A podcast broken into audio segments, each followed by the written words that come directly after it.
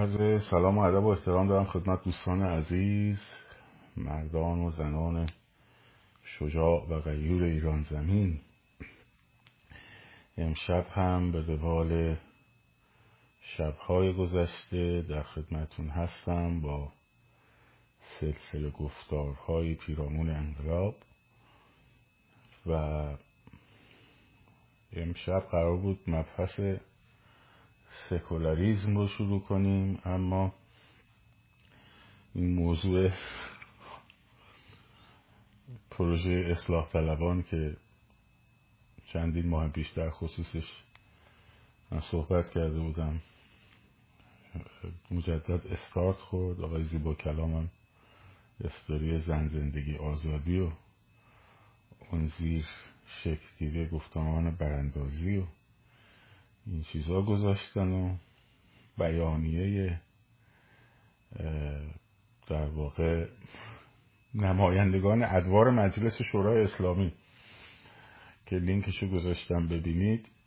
یکم در مورد اون صحبت کنیم. بعد یه بحثی رو در خصوص تمامیت ارزی که اونم خب جزء مسائلی بود که من می‌خواستم بازش کنم و بشکافمش. چون قرار بود در مورد اون چهار موضوع ما صحبت کنیم دیگه. که بحث آزادی بود که چند جلسه صحبت کردیم.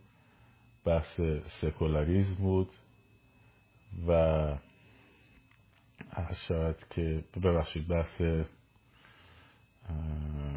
آزادی بود دموکراسی بود که صحبت کردیم چند جلسه در خصوصش. سکولاریزم و تمامیت ارزی حالا امروز چون تمامیت ارزی مقداری بحثش نسبتا جمع جورتره می‌تونم امشب در واقع این دوتا موضوع رو با هم جمع بکنم. آره یه مقداری من دیرتر میام که شماها چون ساعت شما عوض نشده درد سر نشید. برای شما دیگه شما هم خیلی اذیت نشین. حالا فائز شاد رو نداشت یواش یواش رو سرش هم برمیداره عجله نکن. خب. ببینید تقریبا حالا اینایی که دارم میگم من گفته بودم فقط به خاطر به خاطر این نیت نیست بگم آقا من اینا رو دیده بودم پیش بینی و نوستراداموس مثلا نوستراداموس رو نمی‌دونم این چیزا. نه. بحث برای اینه که شما بدونید که این رویه ها در سقوط نظام های دیکتاتوری همیشه انجام میشه. خب هیچ پیش بینی و پیشگویی و غیبگویی و این داستان ها نداره. خب فقط کافی آدم یه مطالعه داشته باشه روی تاریخ انقلاب ها و بدونه که نظام های دیکتاتوری و توتالیتر در آستانه سقوط در نهایت به چه چیزهایی دست می‌زنند و دست زده اند خب مثل رفراندوم اصلاحات که یارزنسکی در لهستان انجام داد. خب که اتفاقا از دستش در رفت. داستانشو کامل براتون تعریف کردم. حالا یه شیرین عقل میان میگن این تاریخ انقلاب های کمونیستی رو میگه. ما داریم تاریخ انقلاب هایی که کمونیسم سرکوب کرد میگیم دیگه. حالا شما لا... بیای تاریخ انقلاب فرانسه رو یه دو خطش رو بگی من بقیه رو دیگه قبول. خب.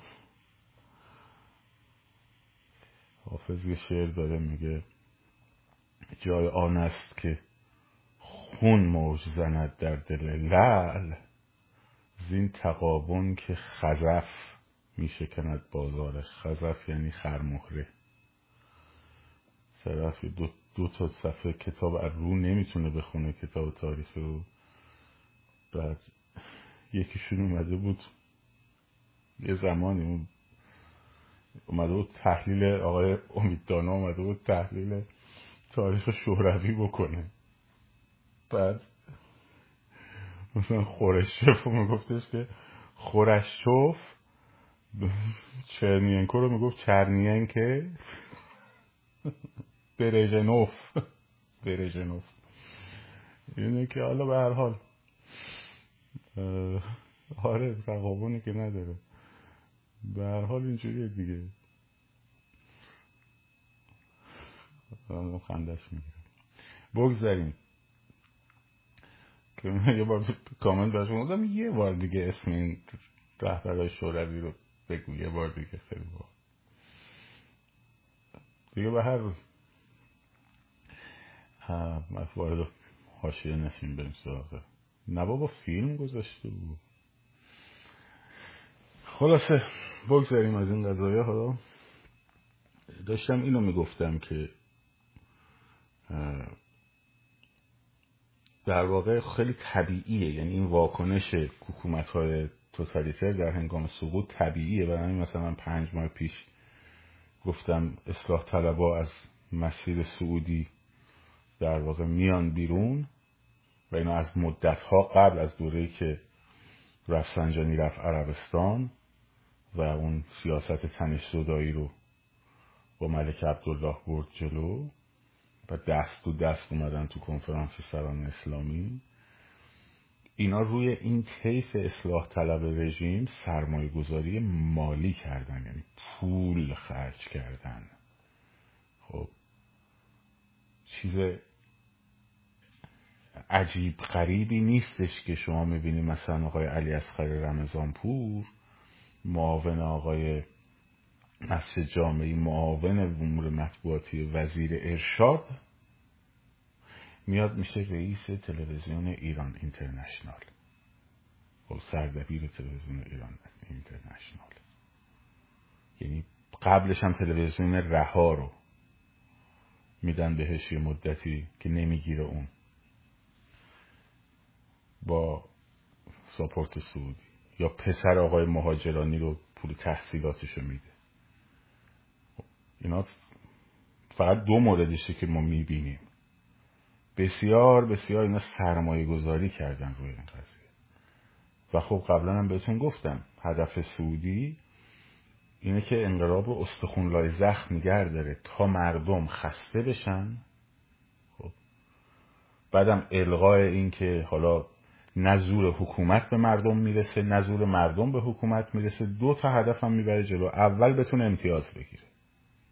خب اول بتونه امتیاز بگیره که امتیازش رو داره می‌گیره. خب حالا دعوت کردن از شاهزاده بن سلمان تشریف بیارن ایران.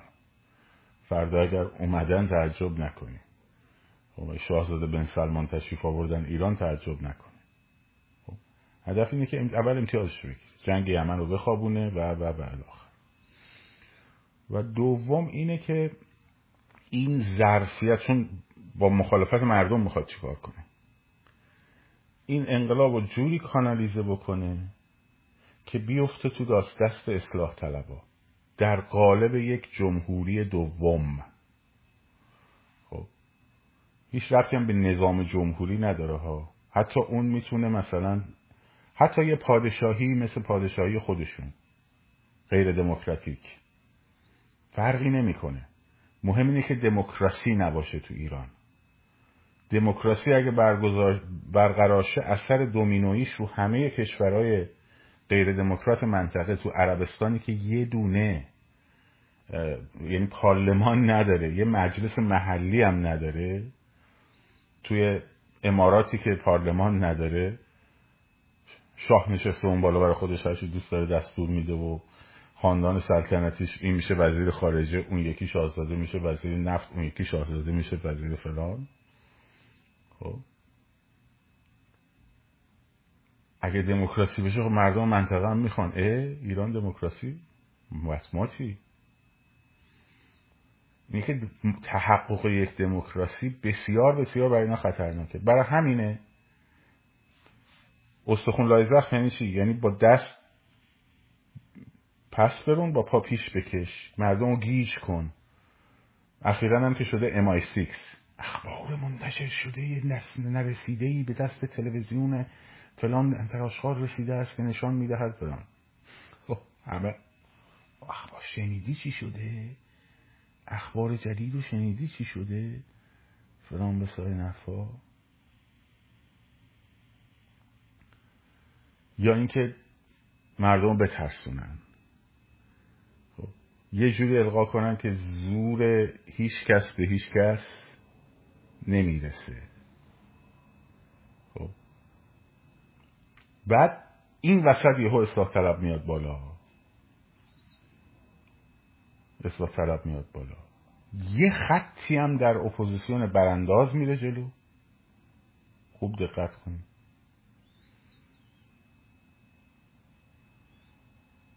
امیدوارم امیدوارم خوشبینانه ترین شرایط موجود در خوشبینانه ترین شرایط موجود.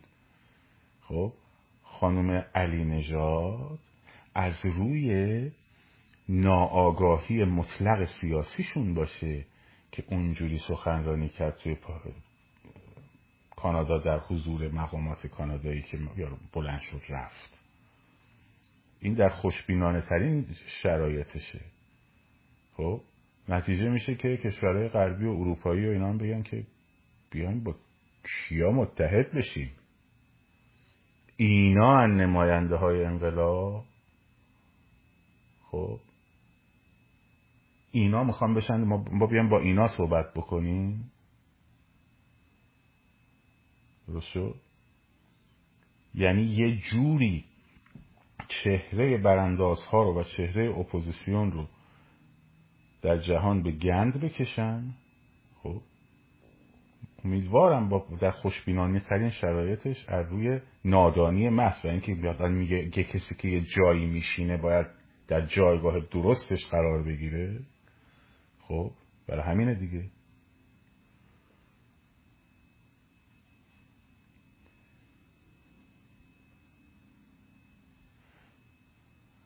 رو همین حساب از اون برم خب برمیگردن خب اون برم اصلاح طلبا یا گفتمان میارن. آقای زیبا کلام زن زندگی آزادی بیانیه نمایندگان مج... ادوار مجلس شورای اسلامی. خب؟ مجلس شورای اسلامی. نمایندگان ادوار مجلس شورای اسلامی اومده خب؟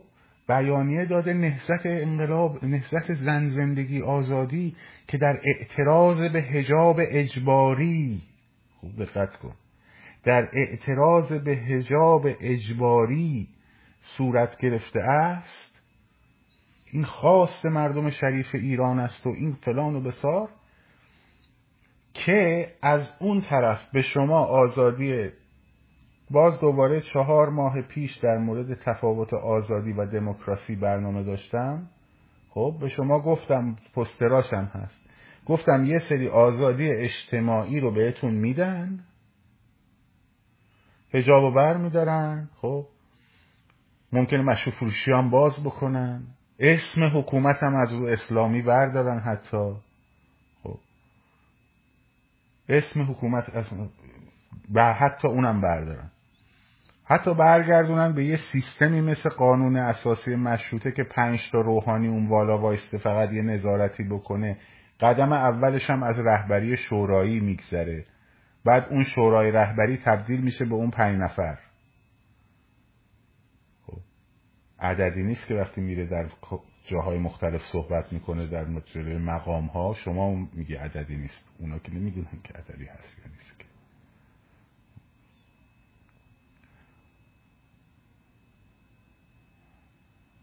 شد میدم به شما اینو این مختصر رو. و شما هم راضی میشی؟ خب. هدف چیه؟ اون هسته اصلی مرکزی فساد حفظ بشه پوستش عوض بشه. پوستش عوض شه.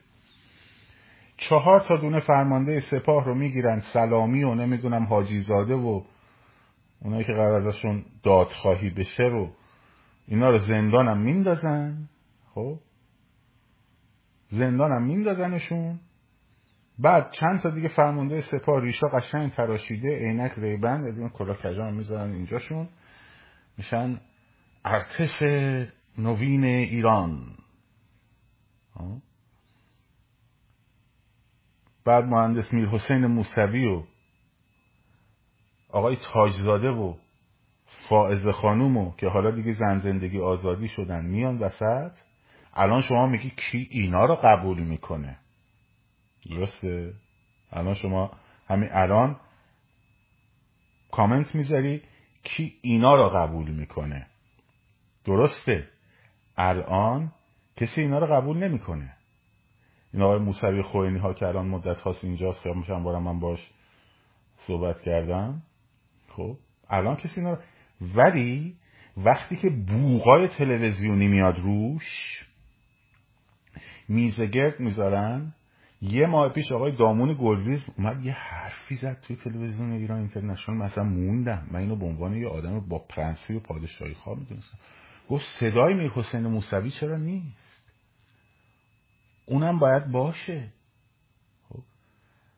بعد یه میزه گرد می‌زنن همکارم فیفی. به نظرت حالا موسوی در اون دوره اینجوری بوده. الان که داره حرف مردم ایران رو می‌زنه. چه اشکالی داره؟ ما نباید بفهمیم که آدما تغییر می‌کنن. الان که داره حرف مردم ایران می‌زنه مگه به انقلاب ما انقلاب زن زندگی آزادی نیست؟ خب اینا هم دارن همین شعارا میدن هم کارم فیفی.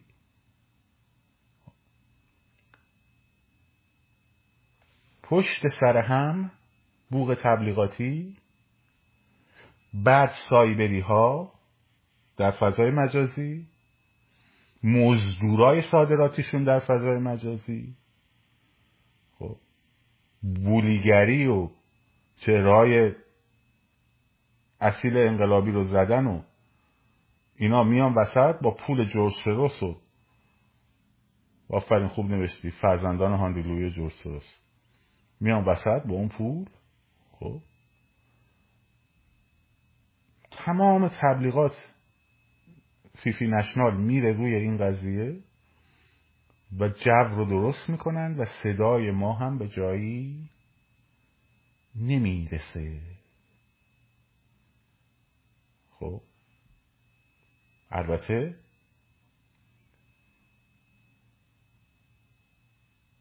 البته مردم ما همه حرفا رو داریم می‌زنیم که آگاهی برسونیم که آگاه بشین خب.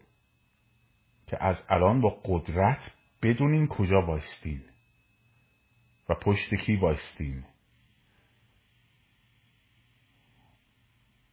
نه بابا فیفی منظورم فر... اون آقای فرساد نیست؟ نه که فیفی فیفی فیفی و چیچی و فلان بسار میارن. خب. درست بعد این هسته هسته چجوری حفظ میشه؟ حالا باز دوباره لایه به لایه آدم میفرستن. نگاه کن. مثلا لایه اول رو میفرستن میسوزونن. خانم ایکس و خانم ایگرگ و آقای فلانی. اینا میسوزه بی‌آبرو میشه میره پایین لایه دوم میاد بالا. من همچنان فکر می‌کنم میر حسین موسوی تو لایه دومه. حتی تاج‌زاده تو لایه دومه. خب؟ لایه سوم آخری که می‌گیره دستش تیم فائزه رفسنجانی و صادق زیبا کلام و اینان. و یه سری از اون جنرال های خود ریش تراشیده سردار برادرای جنرال شده. خب اینا میان بالا. هنوز تو آب نمکن. هنوز تو آب نمکن. خب یواش یواش. میر رو میندازن میر حسین رو میندازن جلو کتک خورش بد نیست. خب. بعد اونا میان بالا. بعد میان چی میگن؟ آقا شما گفتن فلان اطلاف رو که زدید اتحاد رو که زدید موسوی هم که گفتید نه فلان هم که گفتید نه. این باباش رفسنجانی بوده خودش چی کار است؟ بعد خودش که زندان رفته. چهار تا چهره زندانی هم میاد کنارش وای میسته. همبنداش و فلان و بسار و این حرفا. ما زنان زندانی بودیم. مگه نمیگید زن زندگی آزادی؟ آها ما این خب چه اتفاقی میفته؟ تو فکر می‌کنی وقتی مثلا بین اون هسته قدرتی که وجود داره و این کمپانی ها رو در اختیار داره و اینا اختلافی وجود نمیگم فامیلن. همه با هم فامیلن. خب؟ احمد توکلی به شهری آقای احمد توکلی که هیچ نسبتی به ما نداره. وزیر کار بود نماینده مجلس بود. خب؟ درست شد؟ نماینده راست اصولگرا؟ نماینده مجلس راست اصولگرا؟ خوب دقت کن. پسرش دختر آقای صادق زیبا کلام رو گرفته. ها؟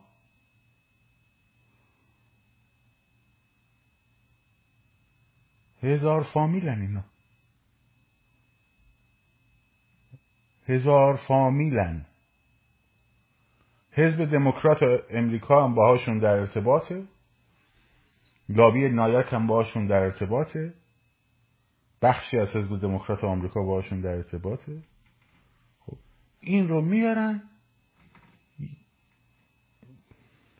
پسر آقای احمد توکلی دختر آقای زیبا کردن.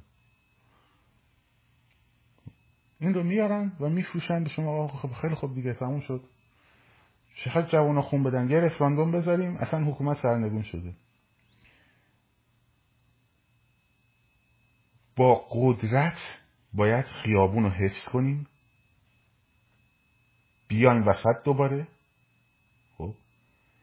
دیگه حواستون رو از تلویزیون ها بیاید بیرون. اگه می‌خواید انقلابتون پیروز شه هم تلویزیوناشون رو نبینید هم صفحات اینستاگرامیشون رو آنفالو کنید. خب متمرکز باشین رو کار خودتون. متمرکز باشین رو کار خودتون. وگرنه کراواتی در چهره پادشاهی خواه میاد اصلاح طلب میچپونه به شما. چپ در کراواتی در مارکسیس لنینیست میاد به شما اصلاح طلب میچپونه فوش هم میده به اصلاح طلبه ها همه دشمناشون هم میبنده به اصلاح طلبه ها ولی ته قضیه خب یهو همون آدمه میاد میگه آقا فائزه باباش این کاره بوده. شما یه قرون نشون بدید خانم رفسنجانی دزدیده باشه.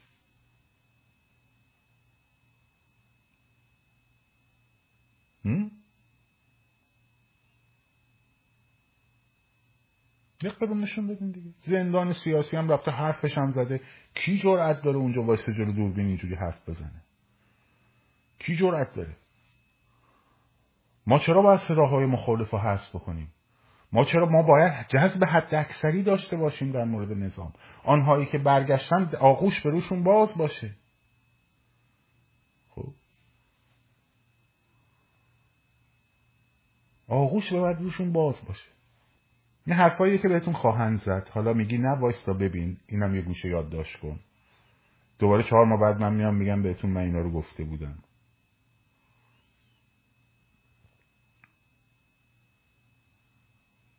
درست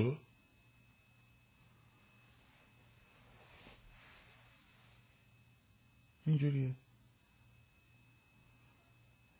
درگیر هواشی فضای مجازی نشین. استوریایی که من از بچه های انقلاب دارم می‌ذارم اون خانومی که شعار رو نوشته عکس گرفته گفته همه رو رفتم گولم خوردم بازداشت موقتم خوش شدم پولم الان دارم می نویسم فردا هم دوباره می‌خوام برم اگه اومد. قرار شد بیان که میاییم خب؟ اون آدم انقلابه. نه اونی که میاد دنباله میگرد که مثلا من نوعی گرین کارت همو از کجا از چه مسیری اینجوری گرفتم مثلا. خب؟ این آدم ها زیادن.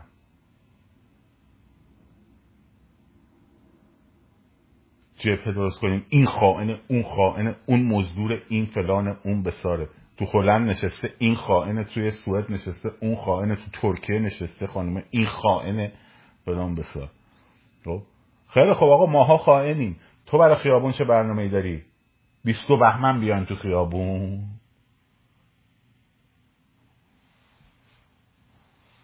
خب؟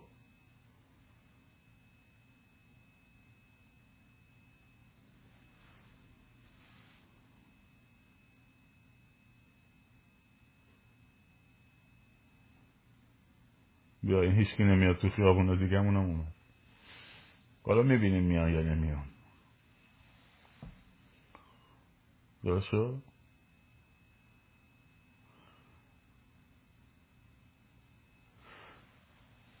بخونید اون بیانیه مج... نمایندگان مجلس شورای اسلامی؟ الان برای ما شدن زن زندگی آزادی.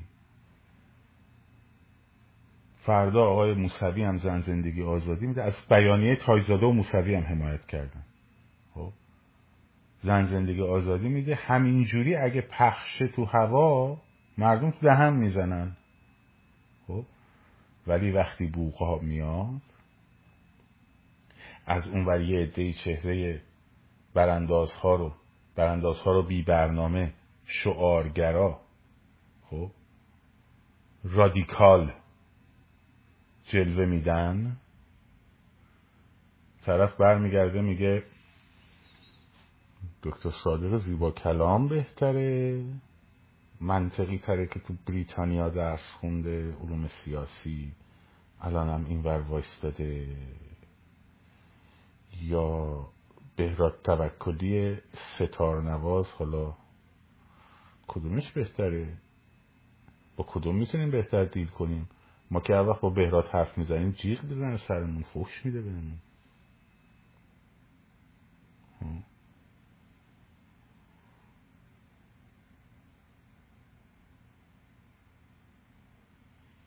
اونم میشه.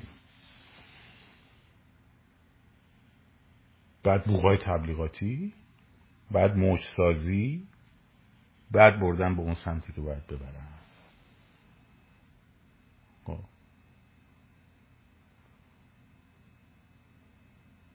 این هست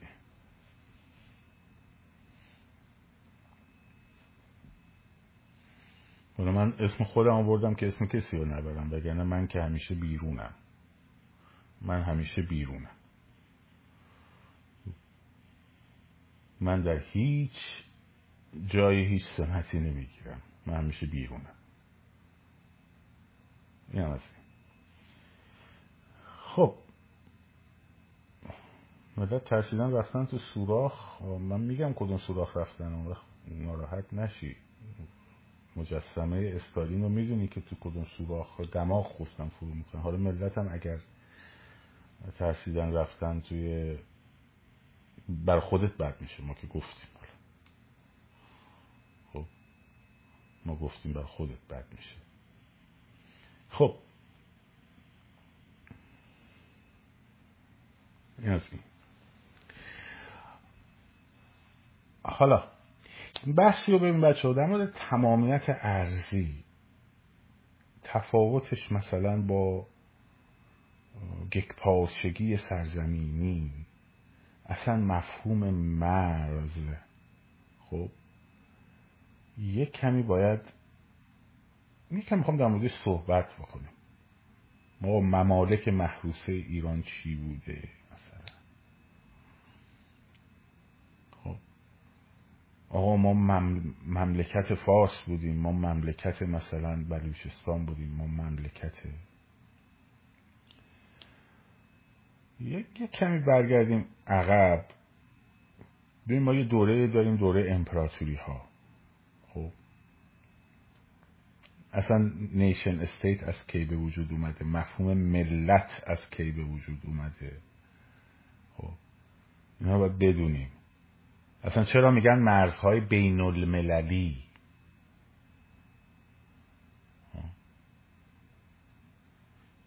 اینا باید بدونیم.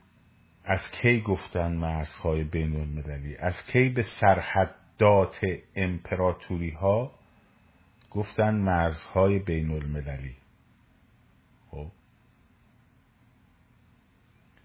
یکم اینا رو باید بدونیم. ببین ما یه دوره داریم دوره امپراتوری هاست.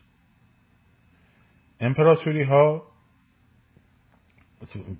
مثلا از شما از قدیمی ترین امپراتوری ها بگیر مثلا هخامنشیان بیا تا آخرین امپراتوری ها مثل عثمانی مثل امپراتوری آلمان مثل مثلا امپراتوری بریتانیا. مثل امپراتوری اتریش مجارستان. این آخرین امپراتوری ها رو. از اون اول تا این آخر ببین خب؟ اینا خیلی خیلی گسترده بودن. اکثرشون گسترده بودن. بعضی ها سرزمین هایی بودن مثلا مثل مصر. درست فرعون داشت و تشکیلات و فلان و بسار. ولی امپراتوری نبوده.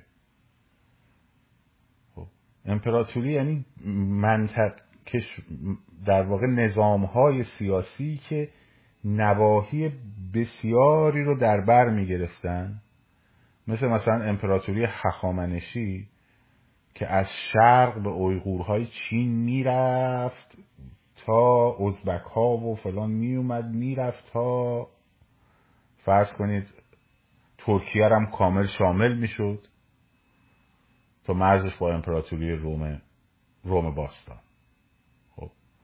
توی این منطقه زبانهای مختلف فرهنگهای مختلف همه اینا زندگی می‌کردن دیگه. نواحی مختلفی هم داشتن. خب. مثلا حالا بیا امپراتوری های جدیدتر. یه دوره ای که مثلا امپراتوری اتریش مجارستانه خب که بخشای از بلغارستان داره نمی‌دونم یوگسلاوی رو تا حدودی اون اولش هاوسبورگ داره بعد اون جدا میشه سربیا میشه جزءش خب چیزایی که بعدا یوگسلاوی میشه. خب مقدونیه رو داره و رومانی رو داره این کشورهای بالتیک رو داره. خب این توش سربا زندگی می‌کنن کوزووی ها زندگی می‌کنن بوسنیایی ها زندگی می‌کنن. این دینش اسلام اون یکی مسیحیه. امپراتوری عثمانی رو ببین. خب اوکراین رو داره مثلا بخشای از اوجش. بخشای از اوکراین رو داره بخشای از روسیه کنونی رو داره. خب، بخشای از بلغارستان کنونی رو داره. عرب ها رو کلا داره. توش عربی حرف می‌زنن نمی‌دونم ارمنی رو ارمنی حرف می‌زنن ارمنیا هستن نمی‌دونم اوکراینیا هستن روستبارا هستن و انواع اقسام. کریمه رو داره که جنگ با روسیه از دست میده درسته؟ خب. یه اینجور سیستم های چجوری معلوم می‌کردن؟ این امپراتوری ها همیشه با هم دعوا می‌کردن. این اینو شکست می‌دادی می‌رفت جلو پرچمش رو می‌زد اینجا. خب امروز بلغارستان می‌شد مال امپراتوری عثمانی. فردا هابسبورگ میومد می‌زد اونا رو عقب می‌شد بلغارستان جزو امپراتوری اتریش مجارستان. دوره این می‌رفت بخشای اون رو تصرف می‌کرد اون میمد اینو تصرف می‌کرد. همیشه هم بین اینا در زمینه سرزمینی درگیری بود.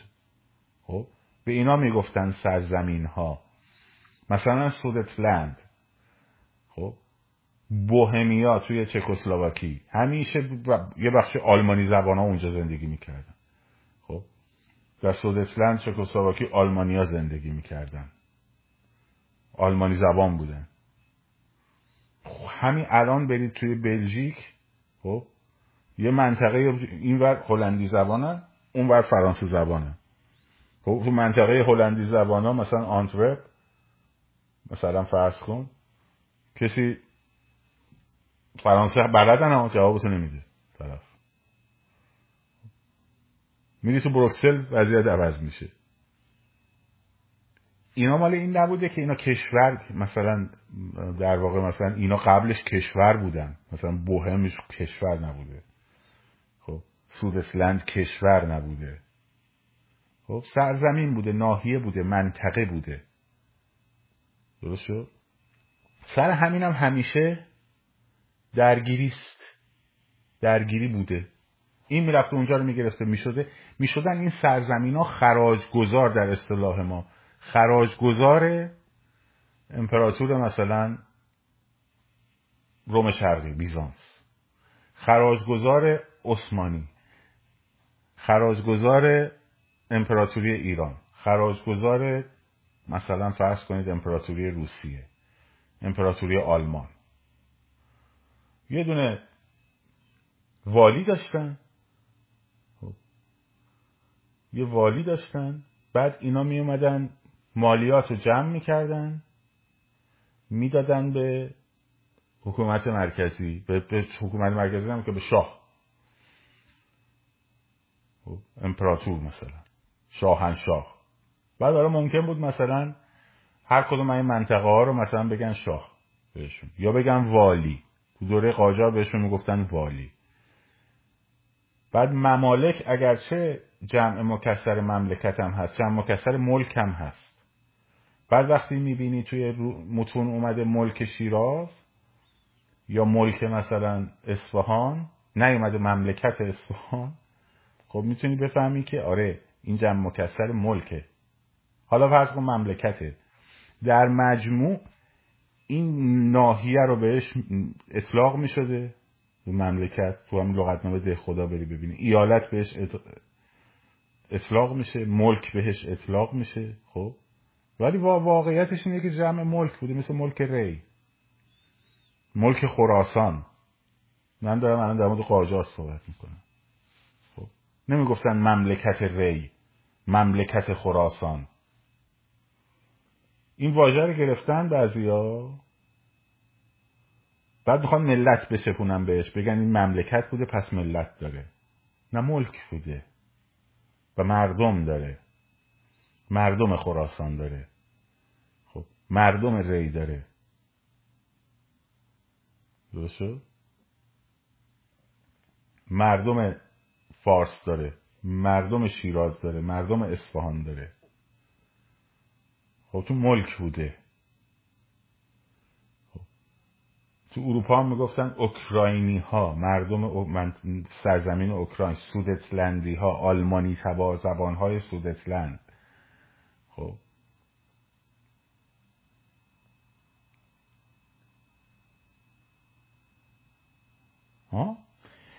حالا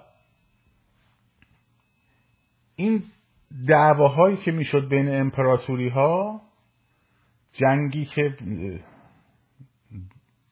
برای تمام شدن همه جنگ ها گریت وار جنگ جهانی اول شروع شد همین بود دیگه. جنگ جهانی اول پایانش پایان دوره امپراتوری هاست. خب به مفهوم واقعی. امپراتوری های سنتی قدیم. قبل اون هابسبورگ دائم درگیر با امپراتوری عثمانی روسیه درگیر با امپراتوری عثمانی. انگلیس اونور وایستاده به خاطر اینکه با روسیه رقابت داره نزدیک به امپراتوری عثمانی.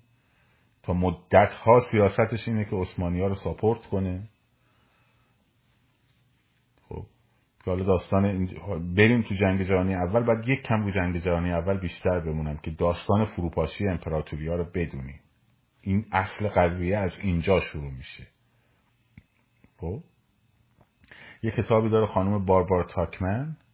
مورخ مورد علاقه من توپهای ماه اوت. خب. نه اون یکی کتاب هست صلحی که همه صلحها رو برباد داد. چون جنگ جهانی اول معروف شده بود جنگی برای پایان دادن همه جنگ ها خب. یعنی گفتن دیگه با این جنگ اجتناب ناپذیره. اصلا آلمان ها برنامه ریزی داشتن تحریه داشتن به اسم ترم اشلیفن. برای اینکه ما در دو منطقه بجنگیم بازوی چپ رو بچسبون به, به انتهای رود برو تو بلژیک از شمال داسیشک حرکت کن بیاد فرانسه رو بگیر. فقط جنوب فرانسه یه مقداری اون تو منطقه یه نیروی کمی بذار بذار فرانسوی از جنوب حمله کنن. ما هم روسیه هم یک سوم نیروهات رو نگه دار. خب؟ یک پن... یک سوم آره دو سوم نیروهات رو همه رو بچرخونیم بر. بهش میگن طرح اشلیفن. که خود فیلد مارشال اشلیفن مرد در قبل از جنگ ولی طرحش همیشه رو میز بود. آلمان ها می‌دونستن آقا جنگ اجتناب ناپذیر ما دیر رسیدیم. ما دیر تشکیل شدیم. خب. همه مستعمره ها رو گرفتن تو آفریقا و فلان ما هم مستعمره می‌خوایم. کامرون هم داشتن. به شدت هم آلمان داشت صنعتی می‌شد و قوی می‌شد. از اون ورگه امپراتوری کوچکیه که شمالش پروسه خب و جنوبش اینا بعدا با هم متحد میشن. اینی هم که آلمان فدراله یکی از دلایلش اینه که پروس یه داست. اصلا امپراتوری روم مقدس بوده تو این منطقه. با امپراتوری روم غربی فرق داره با امپراتوری روم شرقی هم فرق داره. خیلی نمی‌خوام عقب برم. خب. اینجا بعدا امپراتوری روم مقدس به وجود میاد. بعد پروس به وجود میاد. بعد این آلمانی تبارای جنوب رو می‌گیره. خب. حتی دو دیدگاه مختلف وجود داره بین اینا همیشه. که حالا بماند خیلی داستانی مفصلی داره. خب؟ نمی‌خوام وارد اون بشیم. می‌خوام بریم اصل افول امپراتوریا. که حالا عثمانی چجوری وارد جنگ میشه دو تا کشتی در واقع که سفارش داده بود امپراتوری عثمانی بعد از شکستش از روسیه در جنگ کریمه دو تا کشتی سفارش میده به بریتانیا. پولم نداشته مردم گریزون می‌کنن فان ریزی می‌کنن زنا طلاهاشون رو میفروشن که دو تا کشتی بخار مجهز بفروشن. یکیش اسمش سلطان عثمان بود اون یکی رشادیه. خب جنگ جهانی اول که آلمان که شروع می‌کنه به در واقع قوی شدن اون ترور معروف در سربستان به وجود میاد. خب ولیعت اتریش مجارستان رو ترور می‌کنن اون وقتی اون ترور میشه انگلیس ها و جنگ شروع میشه انگلیس ها میگن که ما این کشتی ها رو نمیدیم به شما. لازمش داریم چرچیل هم لرد دریاداریه لازمش داریم نمیدیم بهتون. اینا هم آی حالا آلمان هم دو تا کشتی داشت که کشتی خیلی معروف اسم کشتی گوبن یکی هم براتیسلاوا اگه اشتباه نکنم. یادم باشه. خب. کشتی گوبن رو میفرسته میره توی داردانل و میره تو ترکیه. بعد تا انگلیس ها میگن ما به شما کشتی نمیدیم میگن آقا این گوبن مال شما مثلا فروختیم به شما. مال شما. خب اسمش هم می‌ذارن کشتی یا سلطان سلیم. یه عکسی هم هست ازش. کتاب تاکمن هم هست. که دارن کشتی رو تبرن پرچم عثمانی هم زدن بالا. بعد ژنرال آلمانی لباس ترکی و کلاه فینه میپوشن اونجا. خب. بعد اونجا اونا شلیک می‌کنن. با روس ها وارد جنگ میشن. که روسیه اعلام جنگ می‌کنه با عثمانی بعد آلمان هم دیگه وارد عثمانی هم جوری وارد جنگ میشه. خب. یک بازی میدن عثمانی ها رو. البته اون موقع ترک های جوان اون سپاش های معروف دنبال جنگ بودن. خب؟ انور پاشا و جمال پاشا و طلعت پاشا. ولی از خداشون بود که این اتفاق بیفته. ولی سلطان خودش خیلی راغب نبود. مونیتورم کجا بود؟ بر موبایل خالیه بخود خب؟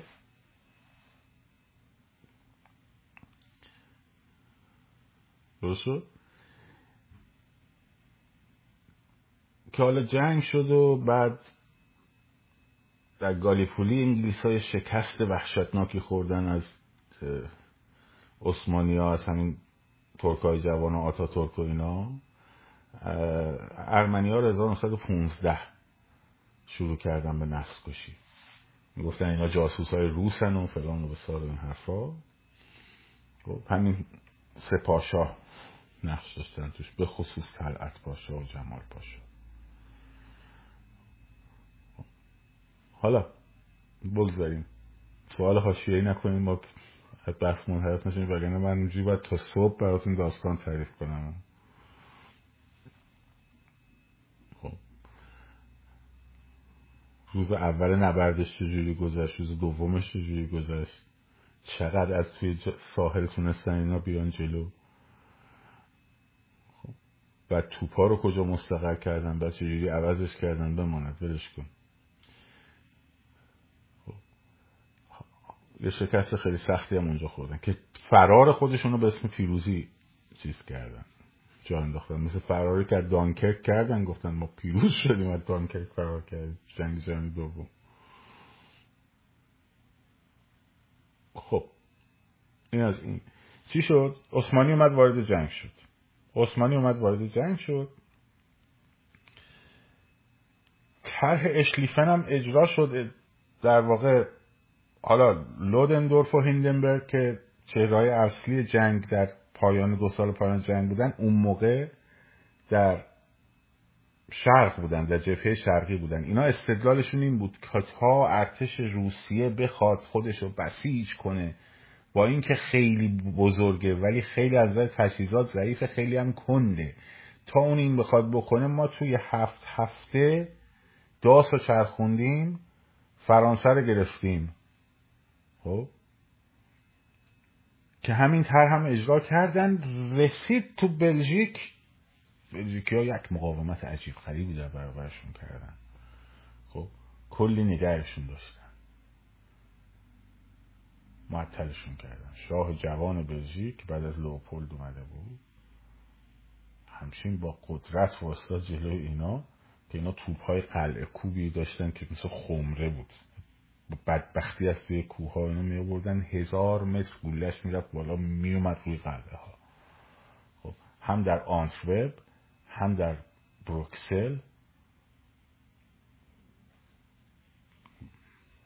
باعث شد که طرح اشلیفن اونجا به شکست بخوره. یه داستانی هم تاکسی های فرانسه دارن. که چجوری تاکسی پاریس که چجوری اونا نقش اون اونم قصه قشنگی داره ولش کن. به از وارد قصه نمی‌خوایم بشیم.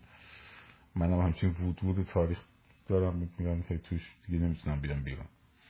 خلاصه جبهه غربی جنگ خورد و جنگای خندقا و جنگستان و همش موند. اصلا دو طرف سورشون به هم نمی‌رسید شیمیایی می‌زدن و مسلسل ها و خب فرانسوی ها چقدر جواد میجنگیدن اون اوایل و سر اینکه لباس ما آقا ما لباس اون لباسشون لباس لشکریانشون آبی و قرمز و سفید بود. بعد از دور همش دیده می‌شد. بعد می‌گفتن دست دستکش های سفید. مثلا آلمانی همه لباس استتار و مدرن و اینا. بعد می‌گفتن آقا این لباس ورد چیه اینا میپوشیم؟ ای ای ای ای بخواین شرافت فرانسوی رو اما بگیرین. اسلحه ها مدرن بود تفکر سنتی بود. حالا بماند بگذاریم. جبهه غربی رو کار ندارم. جبهه غربی رو کار نداریم. خب. توی شرق بعد که حالا رفت جلو دو تا طرح داشت می‌رفت. بریتانیا داشت نقشه می‌کشید براش. خب. اول که 1907 اومد بعد از اینکه ناپل اون این وسط شلوغ کرد و در واخر قرن 19 هم اروپا رو به هم ریخت و فلان و بسار اونو که زدن زمین و این داستان ها با روسا نشستن گفتن توافق کنیم مشکلاتمون رو با هم حل بکنیم. خب؟ که اون قرارداد 1907 بسته شد که ایران هم تقسیم کرده بودن بین خودشون و این داستان ها. خب. هفت سال قبل از جنگ شروع جنگ جهانی اوله. مثلا که دلایلی که روس با انگلیس ها تونستن در حالی که عثمانی رو گفتم روسا انگلیس ها همیشه می‌خواستن حمایت کنن جلو روسا ولی وقتی داستان اینا با هم بستن خب عثمانی هم چرخید رفت سمت آلمان. حالا می‌خواستم برم سر این دوتا ایده. یه نخست وزیری داشت هربرت اسکویت. نخست وزیر بریتانیا بود توی دو سال اول جنگ که آلمان ها خیلی به اینا خسارت وارد کردن و اومدن. یه جنگ عظیمی هم با کامرون کردن که آلمان رو بعد جو شکست دادن البته اونجا انگلیسی خیلی قوی بود ارتش بریتانیا اون دوره. خب. این اسکوید فرمانده ارتش کی بود لورد کیشنر. خب بعضی میگن لورد کیچنر ولی لورد کیچنر تلفظ صحیح تریه لورد کیچنر می‌خواست عثمانی رو از جنگ بیاره بیرون دیگه.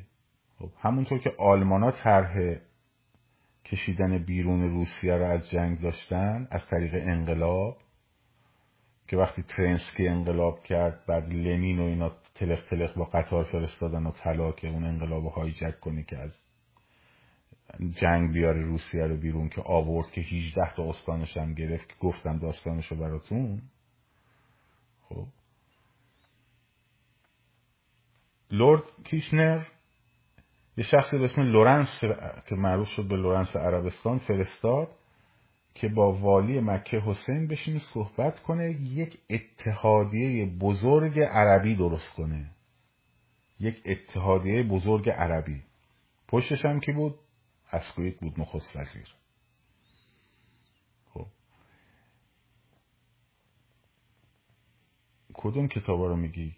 یکی کتابایی که در تا الان در مورد شور جنگ گفتم مال توپ های ماه اوت بود باربارا تاکمن. این چیزایی که دارم میگم کتاب صلحی که همه صلح ها رو برباد داده. خب تاریخ جنگ اوله. خیلی کتاب هست. من یه مجموعه از اینا تو ذهنم دارم میگم براتون. بعد لورنس شروع کرد با این مذاکره کردن که آقا تو بشو پادشاه کل اعراب. پادشاه کل اعراب. یه لشکری هم از اعراب درست کرد. 1916 15 16 خب. بعد لورد کیشنر کشیش غرق شد مرد. از اون ور اسکویدم برکنار شد. اونم خیلی نخست وزیر قابلی بود. یک نخست وزیری اومد که این وزیر جنگ بود. خب دیوید لوید جورج. این نابغه ای بود. خب این با لرد دریاداری یعنی وزیر دریاداری چرچیل بود خیلی با هم رابطهشون خوب بود. چرچیل آیدیایی که داشت حالا اون تا وقتی که در واقع کیشنر زنده بود این سودان و رفت جنگ سودان رو برده بود و یه زمانی در واقع رئیس مصر بریتانیا بود و در واقع خب رئیس حکومت اونجا بود که اینو خواستنش آوردنش. بیاد مرکز بشه وزیر جنگ و خب وقتی کیشنر مرد و اسکوید رفت کنار چرچیل میگفتش که اگه این عربا همه با هم متحد بشن خب این میشه یه امپراتوری دیگه ای مثل عثمانی. اینا رو ما باید جداشون کنیم مرز براشون معلوم کنیم. خوب دقت کنیم. گفتن که خب بابا اینا همه عربن دیگه آخه چیش همشون هم که مسلمونن. خب کتابارم گفتم بهتون همشون هم که مسلمونن. آخه با چیشون رو جدا کنیم آخه؟ یه سری قبیله هن. این قبیله این قبیله اون فلان اون یکی قبیله بنی فلان اون یکی قبیله سعود آل سعود این یکی نمی‌دونم فلان. اومدن روی لحجه و روی منطقه و روی شروع کردن هویت ساختن برای اینا. بردنشون به تاریخ های قدیمیشون. مثلا اردنیا رو گفتن شما سرزمین اصحاب کهفین. خب قار اصحاب کهف. شما شما سرزمین کنعانه خب در شروع کردن اسطوره های باستانیشون آوردن. آقا کنعان چه ربطی به اردن عرب داشت؟ یه خطکشی کردن و گفتن این مال سرزمین شما اردن پادشاهی اردن. این بشه عراق بابل باستان. نمی‌دونم فلان بسا رسیدن به عربستان گفتن چی داره این برای باستان؟ بلاد اسلامی مرکز بلاد اسلامی. خب اسلام وهابی هویت عربستان رو با وهابیت تعریف کردن. خب هویت عربستان رو با وهابیت تعریف کردن. حالا جالبه. پسرا بعد به حسین نارا زدن پسراشو برای اینکه چیز کنن یکیشونو کردن پادشاه عراق یکیشونو کردن پادشاه عربستان. دو تا برادرن یکی شاه عراق یکی شاه عربستان. خب. بعد خط کشی کردن. قرارداد پیکو زاکس خب که پیکو از فرانسه و زاکس از انگلستان اومدن این خطا رو کشیدن. هر کدوم هم گفتن تحت الحمایه کدوم ما باشه. مثلا سوریه تحت الحمایه فرانسه باشه لبنان تحت الحمایه فرانسه باشه عربستان عراق تحت الحمایه بریتانیا باشه. خب تا وقتی که اینا حکومتگاری یاد بگیرن که شطور و گاو و گوسفند و اینا حکومتی بلد نبودن که. خب همش هم زیر مجموع چیز بوده عربستان بوده. هژمونی که چرچیل در نظر داشت این بود که بین عراق بین عرب اتحاد اولا نباشه. دو بین ترک ها اعراب و ایران یک درگیری همیشگی توازن قوایی باشه. برای همین هم اتفاقا تو همون کتاب در مورد کردها هم نوشته. صلح کم ها رو برباد داد. خب اگه ادیشن فارسیشو ترجمه کرده باشن این قسمتشو. ولی فکر کنم شده. که آقا می‌خواستم به کردان سال گفتن نه نه نه هژمونی می‌زده به هم. چهار تا میشه دوتا دوتا با هم اطلاف می‌کنن. میشه همون چیزی که یا سه تا یکی علیه هم اطلاف می‌کنن. میشه همونی که تو پیمانهای جنگ جهانی اول شد. خب؟ ندادم بهشون. البته اون قسمتیش که مال امپراتوری ایران بود خب اینا مرز داشت سرحد داشت ولی اون ورش مال عثمانی بود دیگه. مال عثمانی بود قرار بود اون قسمت کردستانی که الان کردستان عراق و اون بخش ترکیه هست برسه به امپراتوری در واقع بشه جدا بشه که نذاشتن. تو نمیشه به شمال سوریه و این داستان ها نذاشتن ولی نمیشه. این هژمونی از اون موقع تا الان هست. خب. حالا بذاریم بگذاریم از این قضیه. مرزهای بین المللی چیزی شد؟ اومد آقا جنگ گفتن خب جنگ جهانی 1920 ژانویه 1920 چند ژانویه شدن جامعه ملل متحد درست شد. خب. رئیس جمهور آمریکا هم خیلی پشتش رو گرفت. وودرو ویلسن جامعه ملل متحد درست شد که آقا اگر این بعد دعوا خواستیم بکنین بیاین اینجا ما قضاوت کنیم و همینجوری به هم نجنگین حالا کشورها تقسیم شده امپراتور یکی از مشکلات امپراتوری اتریش مجارستانه. یه قسمت لهستان لهستان مستقل به وجود میاد آلمان شکست خورده. یه بخشی از آلمان رو میدن به لهستان. یک بخشی از لهستان با کانال دانزینگ جدا میشه از آلمان که اون کانال هم حتی نداشتن. یعنی یک مجموعه آلمانی دارن تو لهستان زندگی می‌کنن. این کانال هم بینشون لهستان گرفته دورش خب. یکی سرچ کنه ببینید جامعه ملل جامعه ملل متحد چند ژانویه بوده؟ 1920 نه ورسای که 1919 جامعه ملل متحد. در پاریس بکنم چیز شد؟ اولین صحبت شد. دهم ژانویه دمتون گرم خب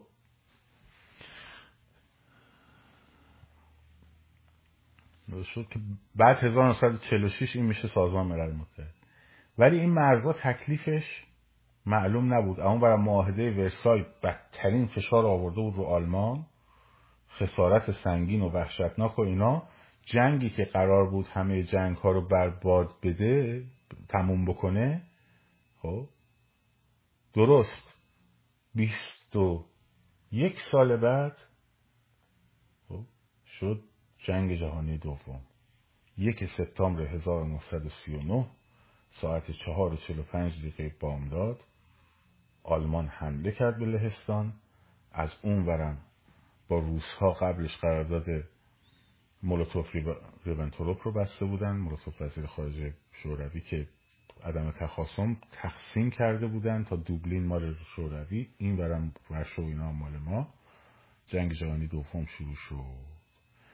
قبلش 1938 حالا چرا اینو گفتم دعوای سودتلند شد. یا سودتلند بهش میگن.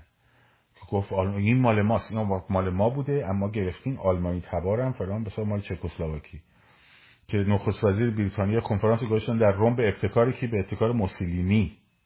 یه کنفرانسی گذاشتن در روم. خب موسولینی و هیتلر و دالایه و اون آقای نوبل چمبرلین. نخست وزیر بریتانیا اومدن قرارداد امضا کردن سودتلند رو دادن به آلمان. از چکسلواکی جداش کردن. خود چکسلواکی هم توش نبود. تو اون جلسه. خب. بعد هیتلر دوباره تو کل چکسلواکی هم گرفت.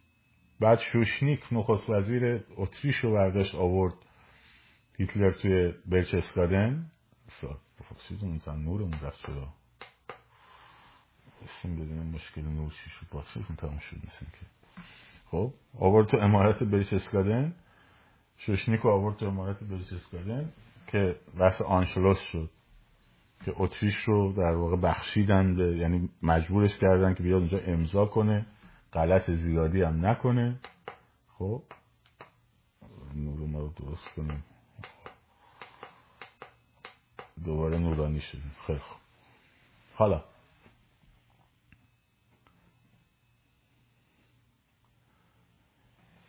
این دعواهای مرزی 1946 که سازمان ملل متحد تشکیل شد دیگه قرار شد که هر کشوری در مورد ادعای مرزی دارد بره به سازمان ملل متحد. درست شد؟ بعد راهکار دیدن. گفتن استیت هایی که فدرالیسم دارن یا باید استیت های فدرالیسم بیان رفراندوم در مجلس فدرالشون برای استقلالشون چیز کنن؟ رفراندوم تعیین سخت سرنوشت. خوب دقت کنیم به این واژه ها دقت کنیم یا باید بیان تو مجالس فدرال لایحه رفراندوم عمومی بذارن در اون state فدرال. حالا از اینجا بعد دیگه شدن nation state. یعنی بعد از جنگ جهانی اول در فروپاشی امپراتوری ها دیگه مفهوم nation state به وجود اومد. دیگه امپراتوری آلمان نبود امپراتوری پروس نبود. خب؟ امپراتوری فرانسه نبود. امپراتوری روسیه نبود. دیگه شد کشور فرانسه کشور آلمان کشور لهستان کشور اتریش. درست شد؟ ترم عوض شد. خوب دقت کنید. بنابراین تویی که میای میگی ممالک مس... محروسه یعنی مم... جمع مملکت بوده. نه جمع ملک بوده. اون موقع همونقدر که اگه اوکراین اون موقع کشور بوده خب؟ بلوچستان هم کشور بوده. اگه به والی اونجا هم می‌گفتن شاه ولی کسی نمی‌رفت باش مذاکره کنه. خب. لهستان وجودی نداره. بعدا میشه لهستان میشه کشور. خب. یوگسلاوی وجود نداره. در, در اثر فروپاشی امپراتوری اتریش مجارستان اون ناحیه میشه یوگسلاوی. ایتالیا. که برید تاریخ ایتالیا رو بخونید. کشوری به اسم ایتالیا. خب 1400 سال اصلا وجود نداره بعد از فروپاشی امپراتوری روم غربی. ناحیه است منطقه است. خب بعدا میشه کشور. تو قرن 18 هم و 19 هم اواخر قرن 19 هم ببخشید. خب. ما از اول کشور بودیم. کدوم کشور؟ ایران هم تازه کشور نبود. ایران امپراتوری ایران بوده. امپراتوری ایران بوده. ولی امپراتوری ها سرحد داشتند. خب؟ سرحداتشون هم متغیر بوده. برای همین نقشه ها در دوره های مختلف فرق می‌کنه. خب؟ امپراتوری ها سرحد داشتن. ایالت ها هم سرحد داشتن. منتها سرحداتشون رو خود شاه شاهنشاه در واقع یا امپراتور مشخص می‌کرد. می‌گفت تا این رودخونه مال شما از این رودخونه به این ور میشه بلاد فا... مثلا شیراز ملک شیراز. بعد اینا رو میفروختن. در ایران میفروختن. میومد یارو به شاه قاجار میگفتش که مثلا آقا ملک شیراز بده بده به شاه سلطنه. انقدر تویلش میشه. اینقدر مالیاتشو باید بده ما. اینقدر پول نقد باید بده. خب؟ خب ملک شیراز مملکت بوده.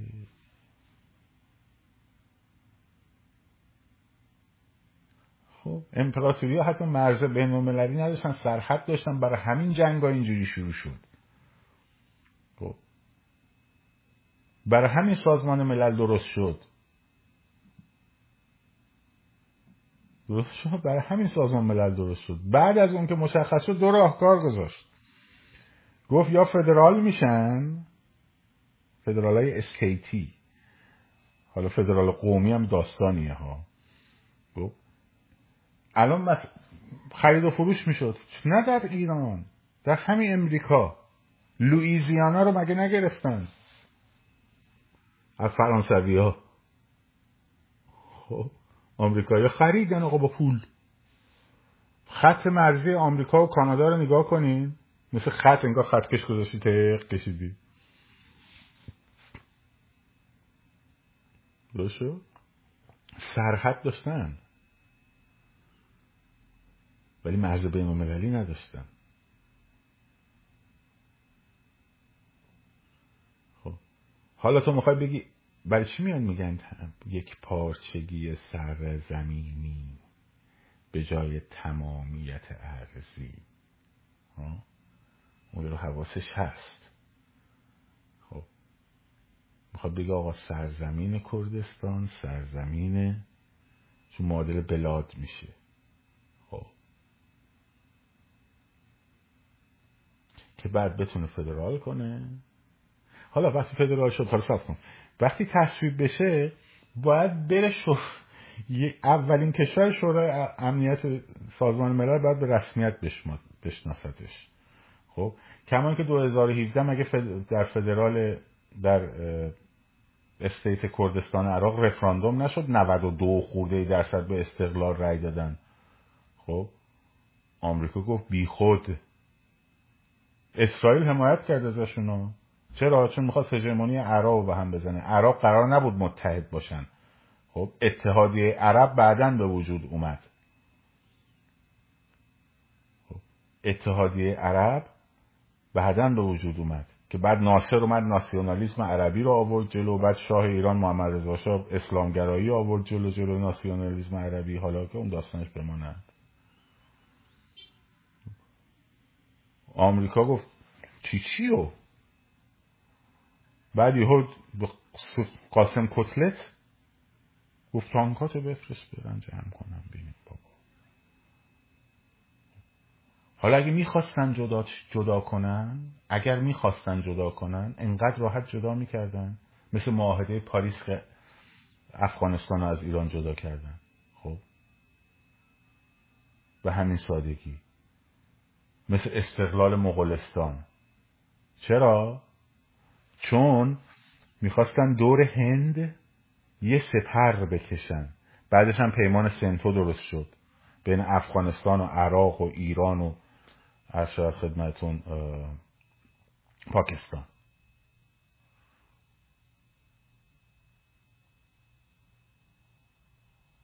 درست شد؟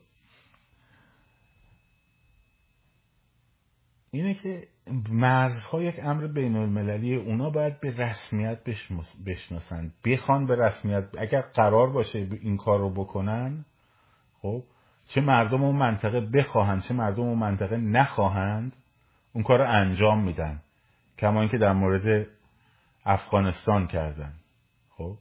اگر نخواهند بالا بری پایین بیای یه دونه منطقه به من توی این خاور میانه نشون بدین که مرزهاشو مردمش تعیین کرده باشن. یه دونشو نشون بدین. بگید مثلا فلسطین بگید سوریه. بگید یمن.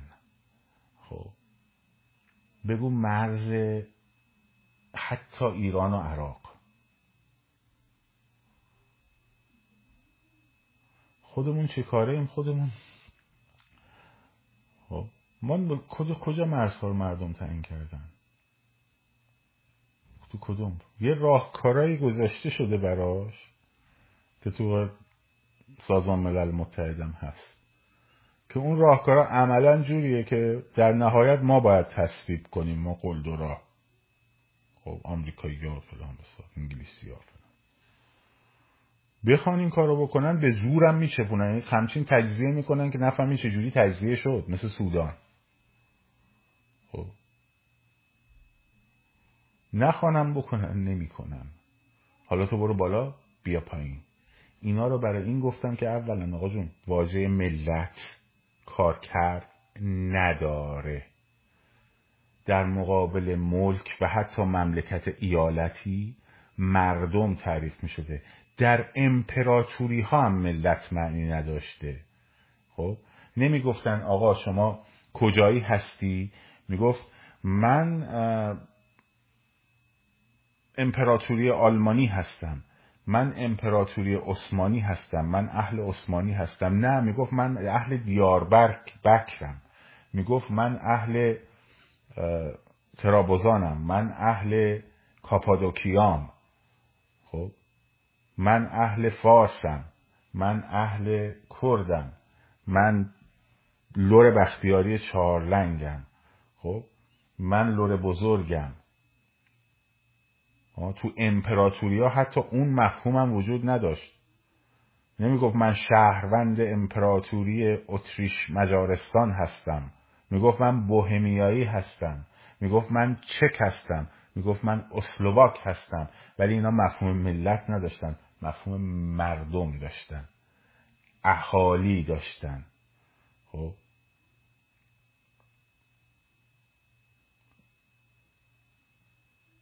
اینه که اگر شما می‌خوای یه مفهومی رو به کار ببری مثل اون فاشیست ماشیست که می‌کردی من یه جلسه اومدم اینجا بالا تا پایینش رو براتون آوردم بیرون.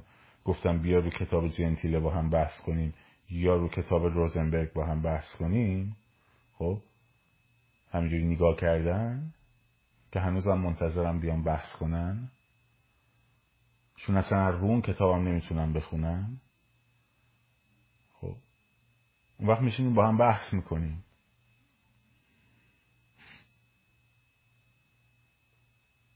میشینیم با هم بحث می‌کنیم. این منطقه که الان شده اسمش ایران این همیشه یک امپراتوری بوده. البته در نقاط موقعی از تاریخ این امپراتوری فرو پاشیده. خب و تبدیل شده دوباره به همون سیستم سرزمینی. بعد از حمله عرب به ایران. این رفت. شد ملک. ملک ری. ملک شیراز. خب؟ تا بعد که سامانیان اومدن و یواش یواش بعد آل بویه و اینا شاهنش پادشاهی های درون منطقه‌ای به وجود اومد بعد این گسترش پیدا کرد و در نهایت صفویه اومد ایران رو تبدیل کرد دوباره به ایران. برای همین پیوند شیعه و ایران با همینجوری محکم شد و بعد در دوره قاجار خیلی رفت بالا. خب، هویت می‌خواستن درست کنن. چرا؟ چون دین از بین رفته بود دین زرتشتی دیگه بین رفته بود. درست شد؟ زبان فارسی بود. خب. ولی کافی نبود. برای همین شیعه گری به وجود اومد. حالا این مفهوم ملت ملت ملت ملت جمهوری جمهوری جمهوری که بعضی پادشاهی خواهی عزیز ما هم متوجه نیستن. اون جمهوری استالینی که تعریف کرده مثل جمهوری قزاقستان جمهوری تاجیکستان جمهوری فلان اینا اصلا جمهوری نیستن. خود اتحاد جماهیر شوروی خب حتی خیلی از کشورهای کمونیستی مثل لهستان مثل مجارستان مثل چکسلواکی. اینا رئیس جمهور داشتن به عنوان یک چیز زینتی. خب. رهبر کی بود؟ رهبر رئیس حزب بود. خب. دبیر کل حزب بود. خب. کره شمالی هم همینه. خب. اسمش جمهوری دموکراتیک خلق کره است. خب. ولی اون آقایی که اون بالا نوشته نشسته رئیس جمهور کره شمالی نیست رهبر کره شمالیه. درست شد؟ این مفهوم جمهوری که شما میگه جمهوری دوم و چپولا و فلان و بسار این مفهوم جمهوری استالینیه. اروپای شرقیه. هیچ رفتی به جمهوری فرانسه و ایالات متحده و آلمان و اینا نداره. خب؟ که شما میای جمع میبندی میگی هر چی جمهوری خواه چپوله نمی‌دونم فلانه بسار. خب این دوتا ترم متفاوتن. با هر کدومتون خواستین همتون هم می‌دونین من چقدر دوستتون دارم. برای احقاق حقوقتون تا آخر واسدم میجنگم. خب؟ ولی هر کدومتون خواستین بیان یکی یکی رو اسم آدم و تاریخ با هم بحث کنیم. تو هر رو کتاب من از حفظ. خب. اون مفهوم جمهوری که اونا جمهوری کمونیستی اصلا جمهوری نیستن. خب. واتسلاو هاول تو کتابش می نویسه میگه حکومت های توتالیتر مفاهیم رو جل می‌کنن از هویتش خارج می‌کنن و میندازن پایین. خب. جمهوری دموکراتیک خلق کره دموکراتیکه دموکراتیکه واقعا. جمهوری دموکراتیک آلمان دیدیار دموکراتیک بود. خب واقعا شوخی میفرماییم به قول معروف. خب. حالا کاری نداریم. منظورم این که این ملت ملت ملت رو امو استالین کرد تو جیب توی پاچه خ... این من چون هر جایی می‌رفت نمی‌خواست بره بیرون. خب؟ هر جایی می‌رفت وقتی جنگ تو جنگ جهانی دوم هر منطقه رو گرفت نتونست بره بیرون نرفت ازش بیرون. یه مرز کشیدن اینجوری خب؟ گفتن از شرق لهستان همش کلهم اجمعین واسماست مثل اوکراین و اون جمهوری هایی که بعدا چیز شد. از غرب لهستان هم تا هر جایی که ما تصرفش کردیم تو جنگ از نازی آزادش کردیم کلهم اجمعین واسه با اونم واسماست کشور اقماری ماست. خب؟ که بلغارستان و مجارستان و نمی‌دونم چکسلواکی و آلمان شرقی و رومانی و خب؟ اینا همه رو هفت کشور رو همون سیستم رو توش اجرا کردن. یه رئیس جمهور سرکاری و یه رهبر حزب. خب همشون هم اسمشون جمهوری بود. خب و هیچ ربطی هم به سیستم نه اصلا انتخاباتشون خنده دار مسخره بود. که این رناگی بدبخت اومد اینو ساختار درون حزبی حزب بگه آقا توی حزب کمونیست لاقل تو همون حزب. این رناگی حرفش چی بود؟ می‌گفت تو 1956 می‌گفت تو همون حزب کمونیست که همشو خب شوروی عزیز کشور برادر تعیین می‌کنه بدون اجازه اون هیچ کس نمی‌تونه بیاد این تو تو همون انتخابات دموکراتیک بسازیم. رأی بگیریم. گفتن ای؟ رأی بگیریم؟ تانکای روسی فلق و فلق و فلق و فلق را افتادن اومدن اینجا زن لط و پارشون کردن. زدن لط و پارشون کردن ترکیه بگم خیلی دموکراتیک تر از پادشاهی عربستان ها اشتباه نکنین ها. حتی از پادشاهی مشروطه ایران هم تو اون دوره خیلی دموکراتیک تر ترکیه. تا قبل از اینکه دوره حتی رئیس ریاست جمهوری متمرکز بشه سیستم پارلمانیش خیلی دموکراسی قوی داره. تا همین الانش هم دموکراسیش از همه کشورهای منطقه خاورمیانه بالاتره. از همه تک تک کشورهای منطقه خاورمیانه بالاتر جمهوری ترکیه. هم دموکراسیش هم وضعیت اقتصادیش. تا قبل از اینکه اردوغان بیاد به گند بکشش. خب.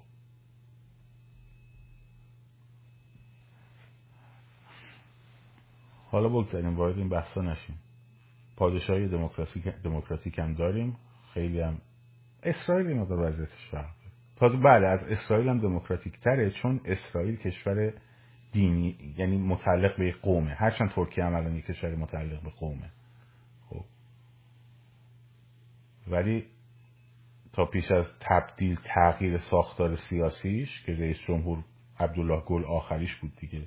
رئیس جمهور تشریفاتی بود و سیستم پارلمانی نخست وزیر تعیین می‌کرد و اردوغان نخست وزیر بود از حزب آکپارتی که بعد اومدن تغییرش دادن. من تو ترکیه بودم که سیستمش عوض شد. شد ریاستی.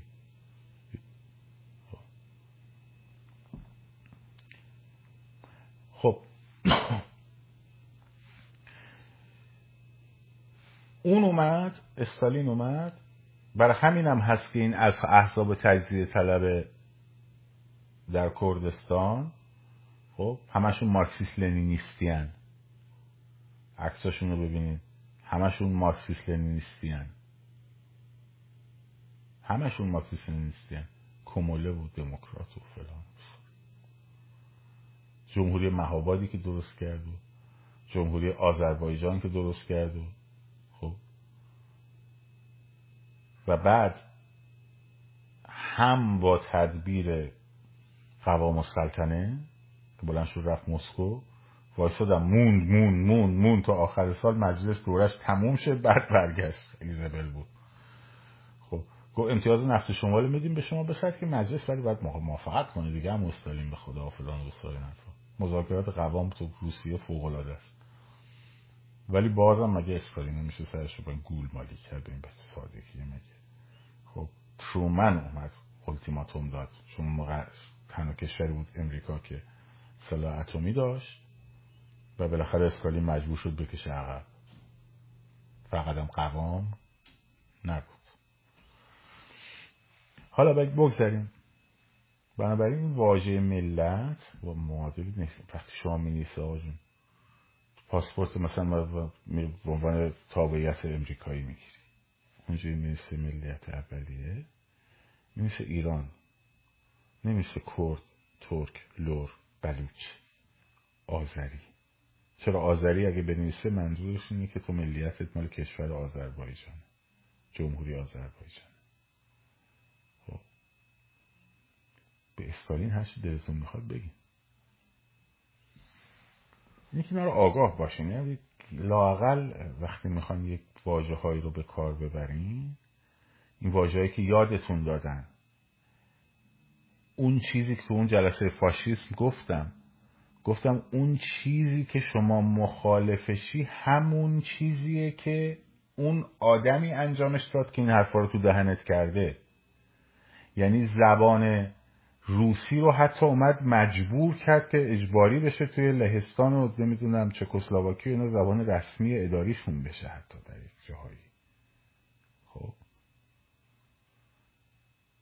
حالا داست راش این تخم لق لنینیست مارکسیستی و استالینی رو بندازی بیرون از دهنت.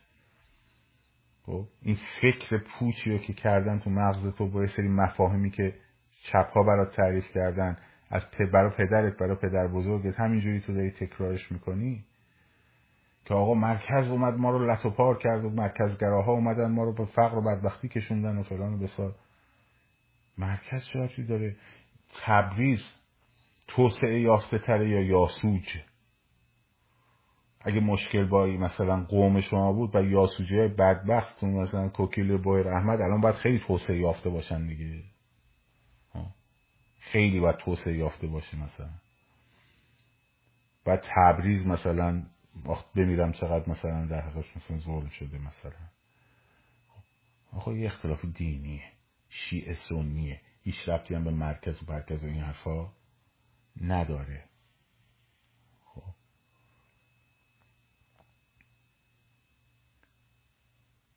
ملت فارس. ملت فارس کیه شما فارس ها مثلا الان توی من می‌فهمم که مثلا تو کردستان بری بگی آقا تو اهل کجا میگه من کردم. ولی شما مثلا میای تو همدان به یارو میگی مگه تو تو, بر... تو داری برای اون هویت تعریف می‌کنی؟ خیلی باحاله. میگی فارس ها خب به همدانیه بگی کجاییه؟ میگی من فارسم. بیاد به تهرونیه بگی تو بر کجایی هستی؟ میگی من فارسم. بیای بره مثلا به اصفهانیه بگه تو کجایی هستی؟ میگه من فارسم. که اسم دارم فارس. و تو برای اینا تعریف می‌کنی هویتشونو. آره. بعد به ما میگی فاشیست. بعد به ما میگی فاشیست. تو هویت ما رو تعریف کنی بعد ما فاشیستیم.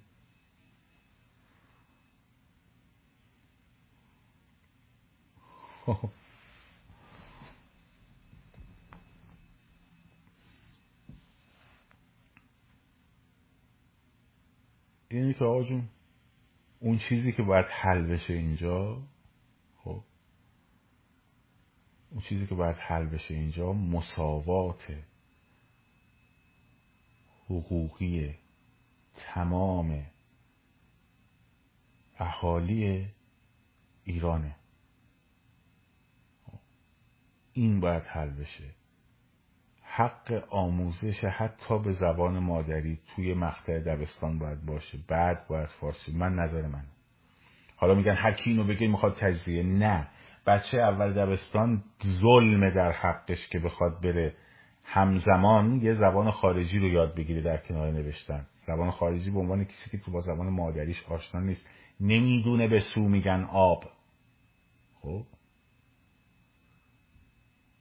این هیچ اشکالی نداره بیاد اول دبستان دوم دبستان سوم دبستان چهارم دبستان. این سواد خواندن نوشتنش رو به زبان خودش یاد بگیره. فارسی هم as second language یاد بگیره. به علت اینکه فردا وقتی فارغ التحصیل شد بتونه بره دانشگاه صنعتی شریف درس بخونه. این حرف اشتباهه. بفهمید ببینم کجاش اشتباه.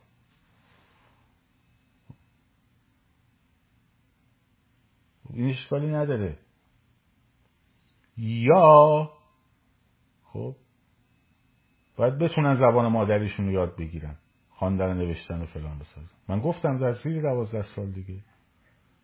بعدش باید بلندشن برن سه سال اول دبستانی نظر منه.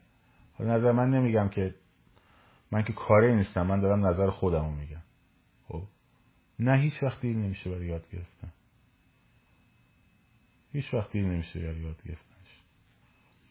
هفت سالگی هشت سالگی نه سالگی هم همونجا هم می‌تونن فارسی یاد بگیرن. هیچ مشکلی نداره. هیچ مشکلی نداره خب هیچ اشکالی نداره. اینه که زبان بابا چه, سن یا مثلا توسعه. یا مسئولیت ها خب آقا این سنیه. حق نداره مسئول باشه. خب چه پس دیگه. بذارین کنار. بذارین کنار. و بعدیش بومی سازی حکومته. یعنی آقا فرماندار استان. فرماندار یک شهر. استاندار. مقامات مسئول شوراها خب قانونگذاری های محلی که شوراهای ولایتی و ایالتی انجام میدن خب اینها همشون باید از داخل همون مردم باشن. همشون باید از داخل اون مردم باشن. مگه میشه مثلا حتی شما برای شیراز برای شورای شهر شیراز برای فرماندار فارس استان فارس برای فرماندار برای استاندار استان فارس برای فرماندار شیراز بری از زابل آدم بیاری بذاری اونجا. کمی که از زابل بردن گذاشتن تو جمهوری اسلامی برای گرگان. خب. میشه اینجور چیزی؟ می‌فهمه اون منطقه رو می‌فهمه فرهنگشو می‌فهمه خواسته ها و نیازهاشو نمی‌فهمه. بنابراین قطعا هیچ باید, حتما از داخل همون مردم انتخاب بشه. کی میگه زبان مادری باید زبان من که نگفتم زبان من گفتم زبان رسمی زبان یک زبان کشور داره زبان رسمیش. خب؟ به چند زبان مگه کشور سوئیس الان چند زبان داره صحبت می‌کنه؟ تکه پاره شده. آچه چه یه چیزی بگیم بگنجه دیگه. مگه بلژیک تکه پاره شده؟ خب. اگر درست ترمش رو ببینیم هیچ مشکلی نیست. ولی موضوع اینه که ترمش رو غلط می‌بینن. یعنی چی؟ یعنی اونایی هم که اینو میگن دنبال اینن که بچه هاشون تا برن تا مثلا دیپلم و دانشگاه و اینا مثلا به زبان کردی درس بخونن که ارتباطشون رو با مردم ایران از دست بدن. اونا اینجوری میگن. یه سریشون دنبال اینن. خب حالا این مسئله امر تکنیکی هم داره که آخه خب کتاباش کی می‌خوایم تهیه کنیم نمی‌دونم اصطلاحات که تا حالا کار نکرده رو چجوری می‌خوایم بکنیم؟ اصلا شدنی نیست. شدنی نیست. ولی اون حقه باید سرجش باشه دیگه.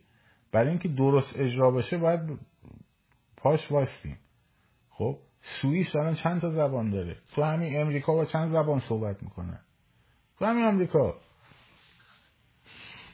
خب میری پای دستگاه ATM نوشته اسپانیول. انتخاب کن برو با اسپانیایی بنویس.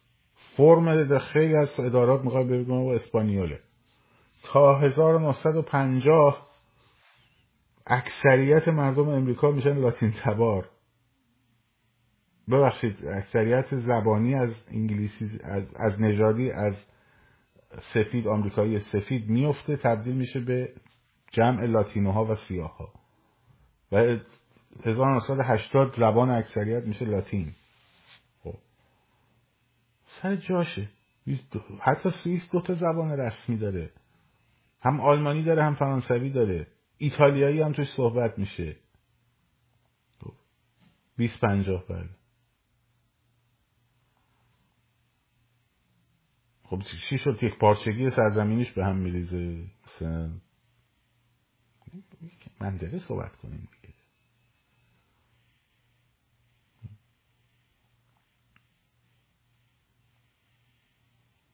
نه مدرسه های زبان هم داریم. کی میگه مدرسه انگلیسی برای همه؟ کی گفته؟ بیا تو مکلین من ببرم مدرسه روسی زبان به زبان روسی بوده مدرسه فارسی داریم ما اینجا داری درس می‌خونه. کی گفته اینو؟ زبان رسمی انگلیسیه یه دونه بند قانون اساسیشو نشون بدید ببینید زبان رسمی کجا زبان رسمی آمریکا انگلیسیه. به من نشون بدین. با تو قانون اساسی بیاد دیگه. یه بند قانون اساسی امریکا رو نشون بدید به من که بنویسن مدرسه فیس قانون زبان رسمی ایالات متحده آمریکا انگلیسی. مگه نگفتین؟ خب بده بند قانون اساسی شو بدید دیگه. کجا چرا حرف فلا میگین منش مشکلی ندارم که با زبان رسمی مملکت مردم فارسی. حالا این یه تیکه رو برمیدارن یه عده آدم آشغال شروع می‌کنن علیه ما زدن. نداره. خب. زبان اول انگلیسیه. زبان اداری انگلیسیه. خب. دست زبان دانشگاهی. هیچ اشکالی هم نداره. معلوم اینجا هم همینه. معلوم اینجا همینه. سه سال اول دبستان طرف زبان مادری خودش رو خوندن نوشتن یاد بگیره به کجای آدم برمیخوره؟ نه خیر همه به انگلیسی درس نمی‌خونن.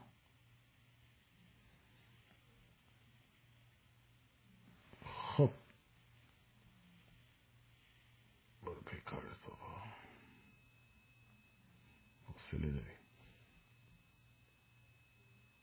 چرا هست شما؟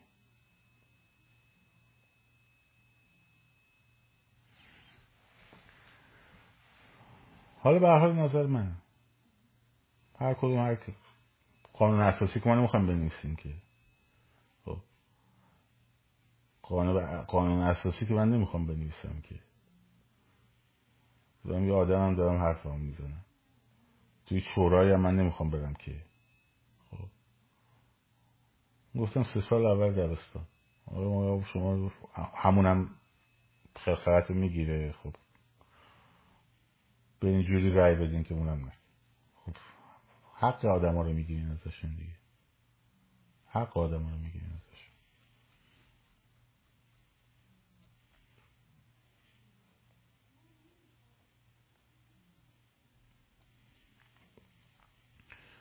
خودتون برین رای بدین به اون مجلس مؤسسان اون تعیین میکن بابا میگم فارسی از کودکی یاد می‌گیرن دیگه این که چیز پیشیده ای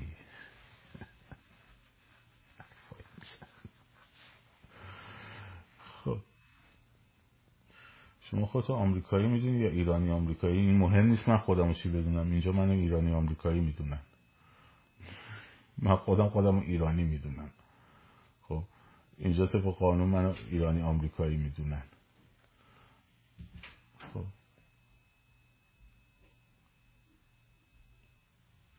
زبان رسمی فارسی کشور ایران هم تمامیت ارزش برقرار کشور کشور ایرانه.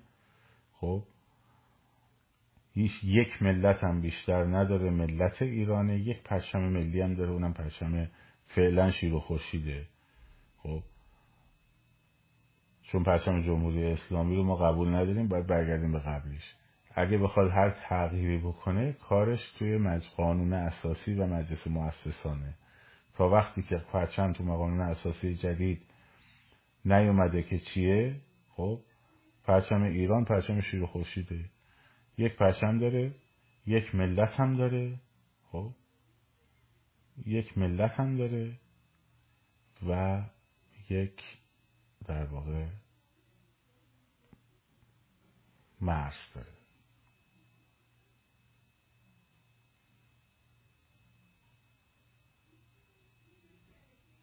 بسیار خوب.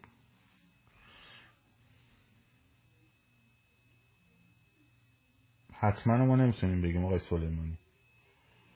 رو حقوق باید پاسو سفت بکنیم. ما نمی‌تونیم بگیم حتما. من به پرچمش رو خورشید رأی می‌دهم. من خب. ولی اگه نمایندگان مردم که انتخاب شده باشن توسط نمایندگی مردم و قانون اساسی رو تدوین کنن که البته اون قانون اساسی دموکراتیکش اینه که بند بندش به رأی گذاشته بشود یعنی حتی بند پرچم به مردم رأی دادن. که عموم مردم رأی دادن که پرچم ایران به جای پرچم سرنگ شیر و خورشید بشه مثلا پرچم تکرنگ فلان خب این حق مردم به خودشون هم مربوطه. رأی اکثریت مردم مشخص میکندش. خب. داستان جوری منم جز کسانی هستم که به پرچم شیر خورشید رأی خواهم داد.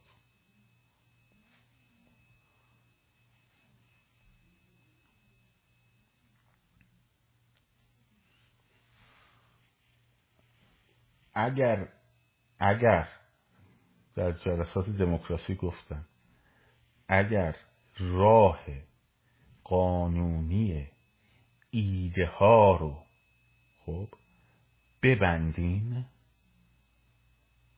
اگر راه قانونی تحقق ایده ها رو ببندین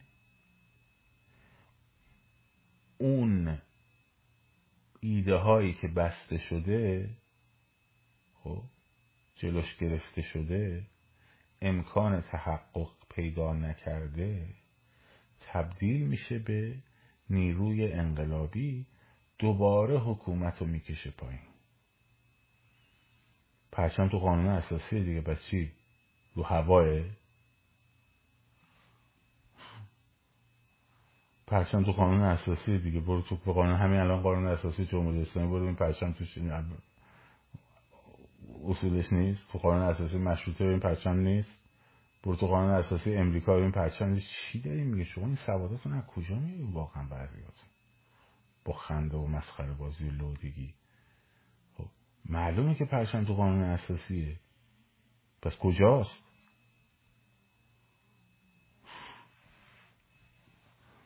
حرفایی میده می‌زنن بعضی واقعا.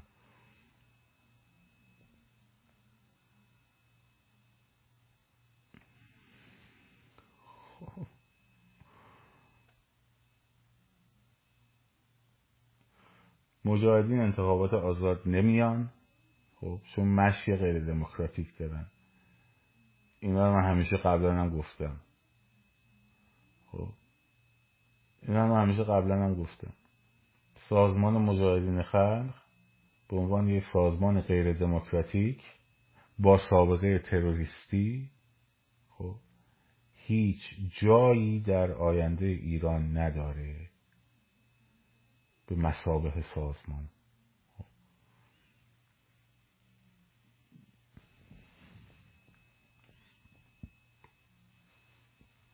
هیچ جایی نداره. آدماش حق شهروندی دارن حق رأی دارن به عنوان ایرانی بردارن. می‌تونن بیان رأی بدن. خب.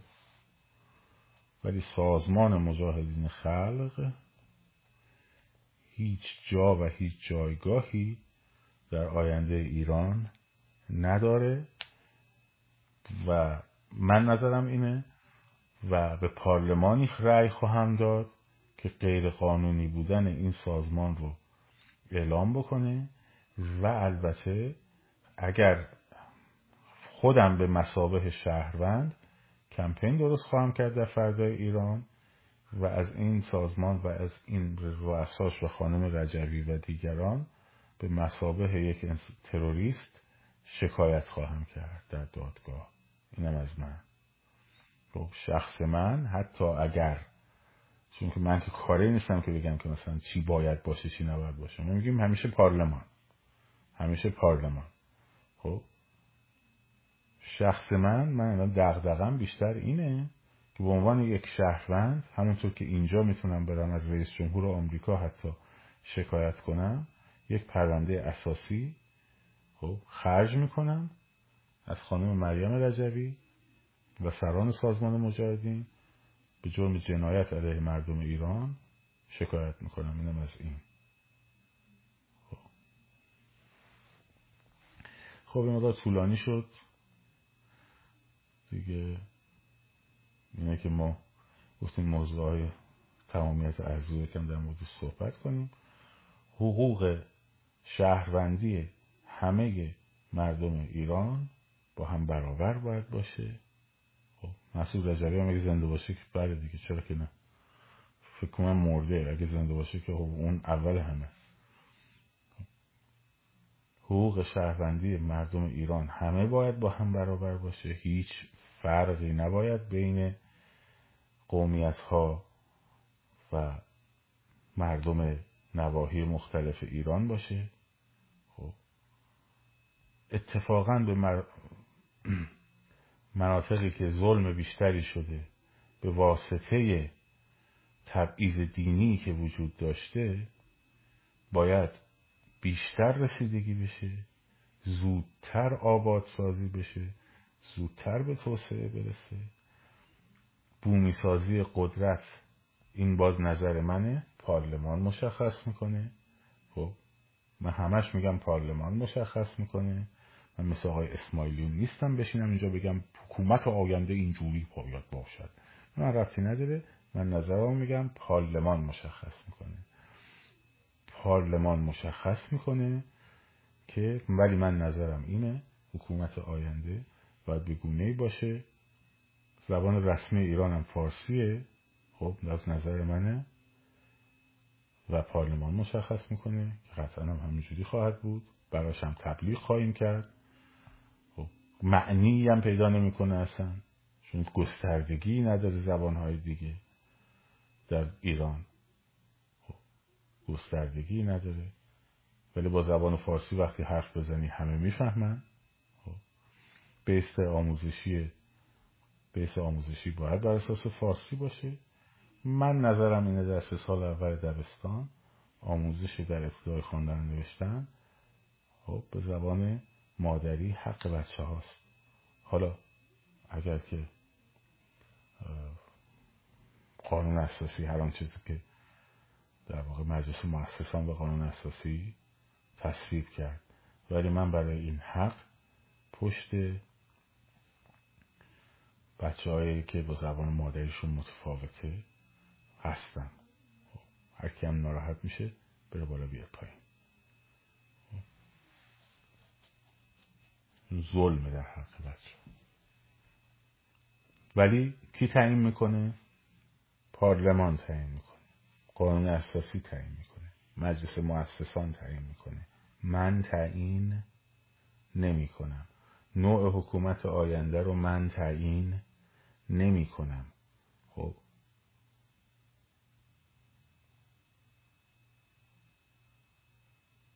من کار من, من نظرم رو میگم. یک ملت یک کشور تمامیت ارزیش خط قرمزه با کسی که به تمامیت ارزیم تعرضی بخواد بکنه چپ نگاه بکنه خب به مسابه دشمن خارجی با چماق که اینا میگن تمامیت ارزی رو چماق کردین این من یه بارم گفتم بازم میگم با چماق از تمامیت ارزی دفاع نمی‌کنن. با توپ و تانک و ارتش و خب هواپیمای جنگی. از تمام کسی که علیه تمامیت ارزی اسلحه برداره با این باهاش مواجه میشن نه با چماق. خب؟ اینم قبلا گفتم. به مسابه دشمن خارجی کسی که اسلحه علیه تمامیت ارزی برداره. خب. و کسی هم که چپ نگاه بکنه به مردم کرد ما خب چپ نگاه بکنه به مردم کرد ما به مردم بلوچ ما خب به ملت ایران چه بلوچ چه کرد چه لور چه آذری فرق نمی‌کنه. خب همه مردم ایران علیهش وای میستن. این از این. اینه که این من در مورد سلامت ارزی گفتم توضیح بدهم تاریخچش رو بگم سرحد رو بگم ممالک رو بگم فرق ملک رو بگم ملک در مقابل مردم و ملت نیشن استیت در برابر کشوره. خب؟ و تاریخچش هم از کجا اومده؟ در امپراتوری ها هم ما مفهوم نیشن استیت نداشته ایم این مفاهیم با مرزهای بین المللی در واقع بعد از دو جنگ جهانی مفهوم پیدا می‌کنه.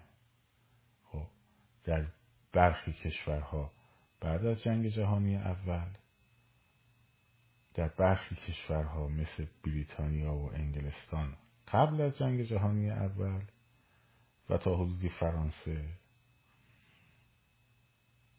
خب فرانسه قطعا قبل از جنگ جهانی اول با تشکیل جمهوری فرانسه در ایالات متحده قطعا قبل از جنگ جهانی اول با تشکیل جمهوری آمریکا و در کشورهای امپراتوری پس از فروپاشی امپراتوری ها در واقع این مفهوم تبدیل میشه به مفهوم ملت نیشن. پس ما ملت کرد و ملت بلوچ و ملت آذر و ترک و ملت فارس و اینا نداریم آقا طبق این سلسله اسناد تاریخی به شما گفتم خب موضوع خودتون باشین و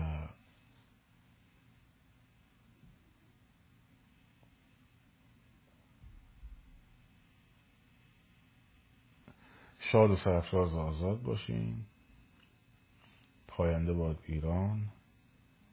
زن زندگی آزادی.